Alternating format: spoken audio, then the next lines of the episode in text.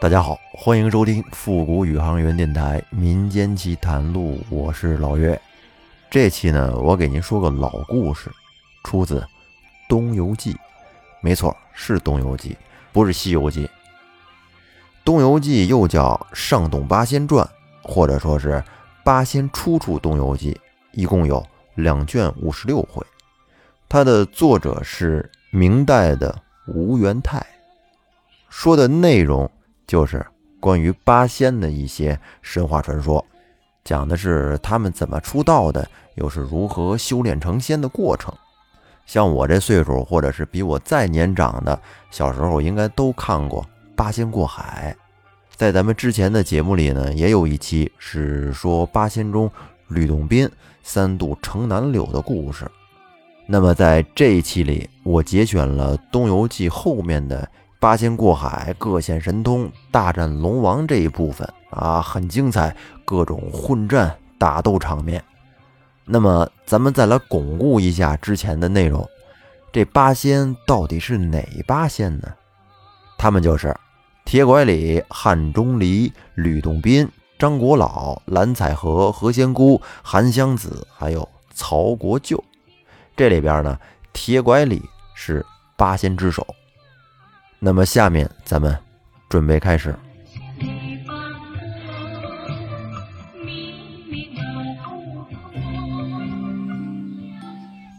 话说那天八仙这8个人凑到一块儿了，组团去参加一个活动。去哪儿啊？上天，去瑶池参加为了庆贺王母娘娘寿诞而举办的蟠桃大会，也就是王母娘娘专门策划了这么一个蟠桃狂欢夜大 party， 邀请了很多仙人一块儿去热闹热闹。这八仙去了之后，是一顿好吃好喝。散局辞别时，已经是酒酣耳热。这几个人跟那商量，咱走吧，回去吧。这怎么走啊？打朵云吧。打个云滴啊，这云彩是仙人们的出行工具，一般不都腾云驾雾吗？只见他们啊，掐诀念咒，一招手啊，从远处呼噜噜噜噜来了一堆云朵，然后几个人小心翼翼地站了上去，投了个币，这云才开始缓缓地向前移动，出发。他们几个跟天上是有说有笑的跟那儿飞。忽然间在云彩上啊，低头往下一看，只见这云端之下的东海是浩浩荡荡，白浪滔天，一望无涯。这吕洞宾就很高兴地说，我很久以前就听说东海广阔无边，有时候还会有海市蜃楼出现，不如咱们今天正好乘兴东游一番，顺便观看一下这东海的盛景，不知各位意下如何？铁拐李一听挺有兴致，说可以呀。但是张果老却有些犹豫，他比较谨慎，说今天大家都有些醉了，我看还是改日再去游玩吧。而汉钟离呢，则摇着头说，大家能够整整齐齐的凑在一起，非常的不容易，再说也难得有这样的兴致嘛。而且眼看龙华大会的时间就要到了，我们何不就从这里开始游玩，一路游到龙华复会，然后再返回，那岂不是一举两得？听钟离这么一说，大家都认为有道理，于是八仙就兴高采烈，晕晕乎乎飘飘然地向东海而去。这会儿他们飞得挺快，就跟飞机似的，没多一会儿众仙就来到了东海上空，然后踩下制动，按住云头。他们站在云彩上，就只见这东海海面上巨浪滔天，惊涛拍岸，十分的惊心动魄。这众仙正跟那儿站着，兴致勃勃地欣赏东海壮丽的美景呢。这会儿吕洞宾又出馊主意了，他说：各位，今日我们如果就这样乘云过海而去，未免有些太乏味了，不如让各位都显显各家的本领，将一件物品抛到海面上，咱们各显神通过海，不知大家意下如何？众仙一听，哦，好好好，都跟那儿拍手叫好，大家都很认同吕洞宾这个创意。八个人跟海面上那法宝一甩，往海面上这么一过，显得多牛啊，绝了盖西了。于是啊，首先是铁拐李，将自己那个铁拐杖嗖的一下往水里这么一扔，然后他纵身一跳，就从云朵上跳到了铁拐杖上，紧接着就看铁拐李没了，沉了。大家一看，不好，大哥被淹死啦！快去救大哥！这会儿再看水面上，铁拐李自己又上来了，嘿嘿一笑，跟大家开了个小玩笑，然后朝上招呼其他人：“你们下来呀！”第二个是汉钟离，他也不甘落后，就将自己手里拿的那个拂尘朝下边唰这么一扔，拂尘掉到了水里。然后他也从云彩上跳下去，直接就站在了那个浮尘之上。紧接着张国老往下投下了纸驴，吕洞宾投下了箫管，韩湘子投下了花篮，何仙姑投下了竹罩，而蓝采和投下了拍板，曹国舅投下了一块玉板。这蓝采和曹国舅呢一时兴起，这俩人高兴，从云彩上跳下以后，他们竟然没有跳到自己的宝物上，而是跳到了对方的宝物上。于是这八个人就开始高高兴兴的开始渡海，这就是八仙过海，各显神通。咱们先放下八仙跟海上玩乐不提，单说这东海，它表面上看起来是汪洋大海，可实际上在这海底下有龙宫。东海的下面有东海龙宫，当然西海下面也有西海龙宫，这个就跟《西游记》里的一样了。而此时的东海龙宫里边呢，东海龙王正跟众臣在商议事情啊，说这大家得时刻保持警惕，守卫祖国，捍卫家园，为了祖国的和平，我们要贡献自己的力量。反正就是开会嘛。就在这会儿，忽然就见海面上出现了一大片白光，竟将这海底的各个水晶宫殿映照的是通明透亮。这东海龙王他不知道上面发生了什么事儿啊，于是就派太子摩揭上去瞧瞧去，看看什么情况。太子得了令以后，立即就带了一批兵将出海巡视。刚上到海面，就在这会儿，正好就发现蓝采和脚踏着玉板飘然而过，而他脚底下踩的那个宝物则是光芒四射。这太子一见，大喜道：要说我在龙宫中什么样的宝贝没见过呀，但是却从没有见过这么奇妙可爱的宝物啊！这若是要向此人索要，人家肯定是不给呀。那不如啊，我直接给他抢过来算了，抢过来呢就是我们的了。您看这太子想的还挺好，很天真。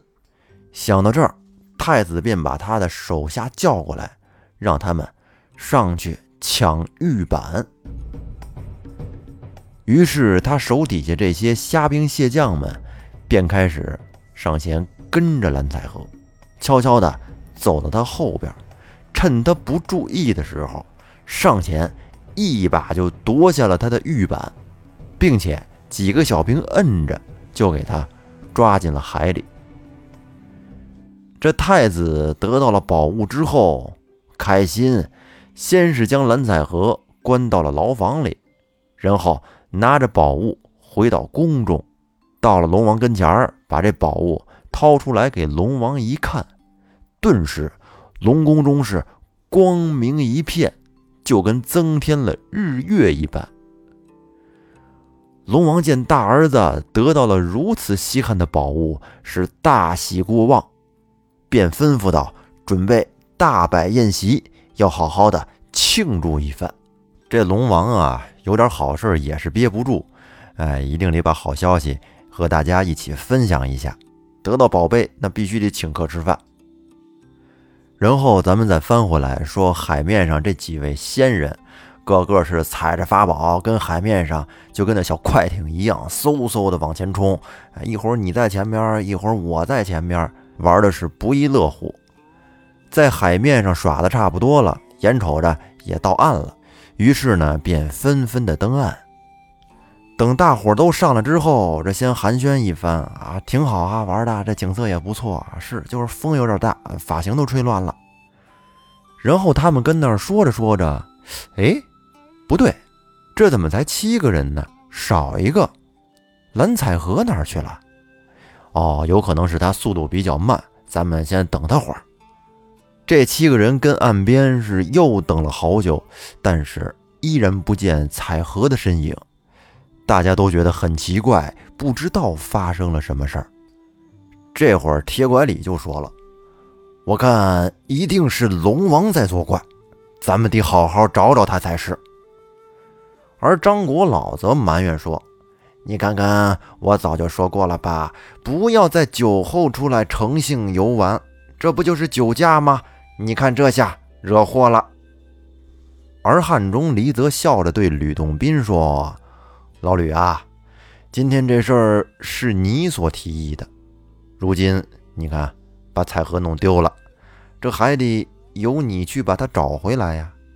不如我们几个就先去龙华，在那儿等你的好消息吧。”吕洞宾听完则爽快地答应下来。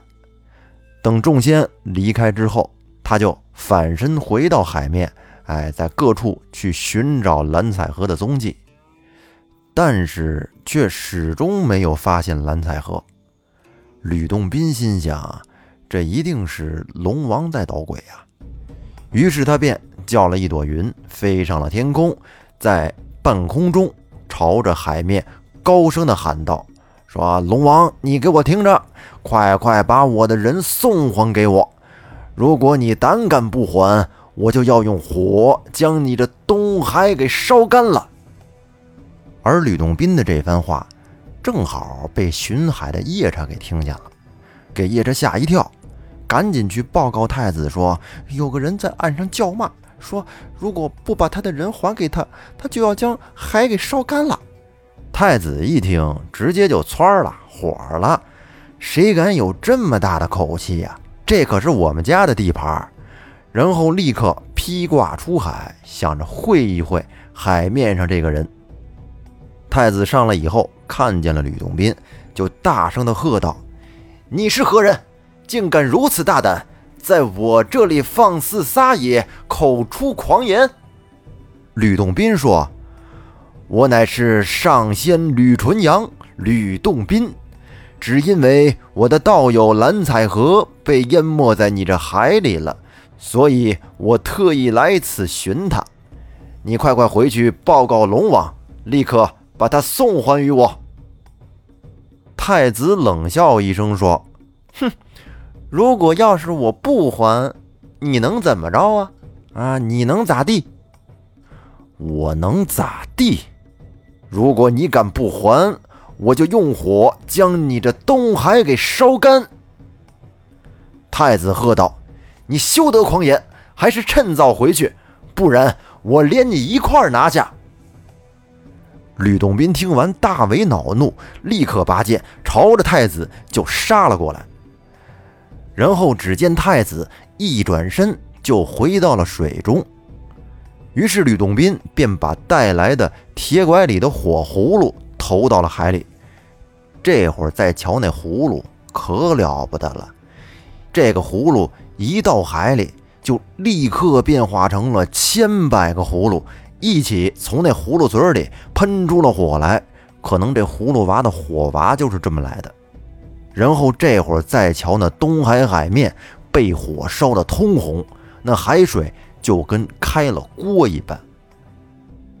再说呢，东海龙王这会儿他正跟龙宫里边坐椅子上吃水果呢，就感觉怎么这会儿这么舒服呀，热乎乎的挺暖和。再竖起耳朵往外听，只听到一片混乱的喧闹之声，也不知道发生了什么事儿，就问左右说外面怎么如此吵闹。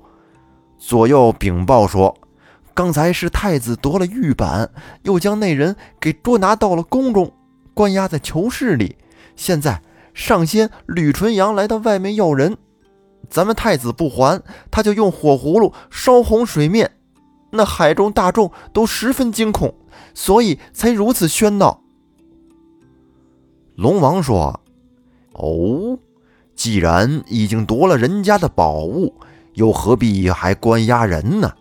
快去传令，将那人放回去就是了。左右得令，就将蓝采和从囚室里边送出到了水面，交给了吕洞宾。而吕洞宾这才收了火葫芦，同蓝采和一块去与众仙友聚会去了。到了地儿以后，众仙友见二人平安归来，都很高兴，就问蓝采和，你去哪儿了兄弟，怎么还掉队了呢？于是蓝采和就把被龙王掠去的前因后果和大家说了一遍，然后说道，如今我虽然是回来了，但是玉板还在龙宫中，不能取回，我今日无缘无故被掳，真是受尽了羞辱，还望众仙友可以为我报仇雪恨呢。说完这还哭了起来，觉得自己挺冤枉的，这脆弱的心灵受到了一些创伤。而众仙友听完则十分的愤怒，铁拐李说，这些水族小妖真是可恨呐，怎么敢如此的无理猖狂。哼，用不着大家动手，还是用我这个葫芦，我顷刻就可以将他那海水给烧干，不愁那玉板取不回来。而张国老说，我看还是请洞宾再去索要一回比较好，如果龙王实在是不肯归还，到那时咱们再烧海也为时不晚。吕洞宾听完觉得国老说的还是有些道理的，而何仙姑呢也说要同他一块儿去看看，于是这二仙便再次返回到东海。那么他俩这一去究竟会掀起什么惊涛骇浪呢？咱们留在下期再说。本节目由喜马拉雅独家播出，欢迎您订阅专辑并关注主播复古宇航员，咱们下期再见。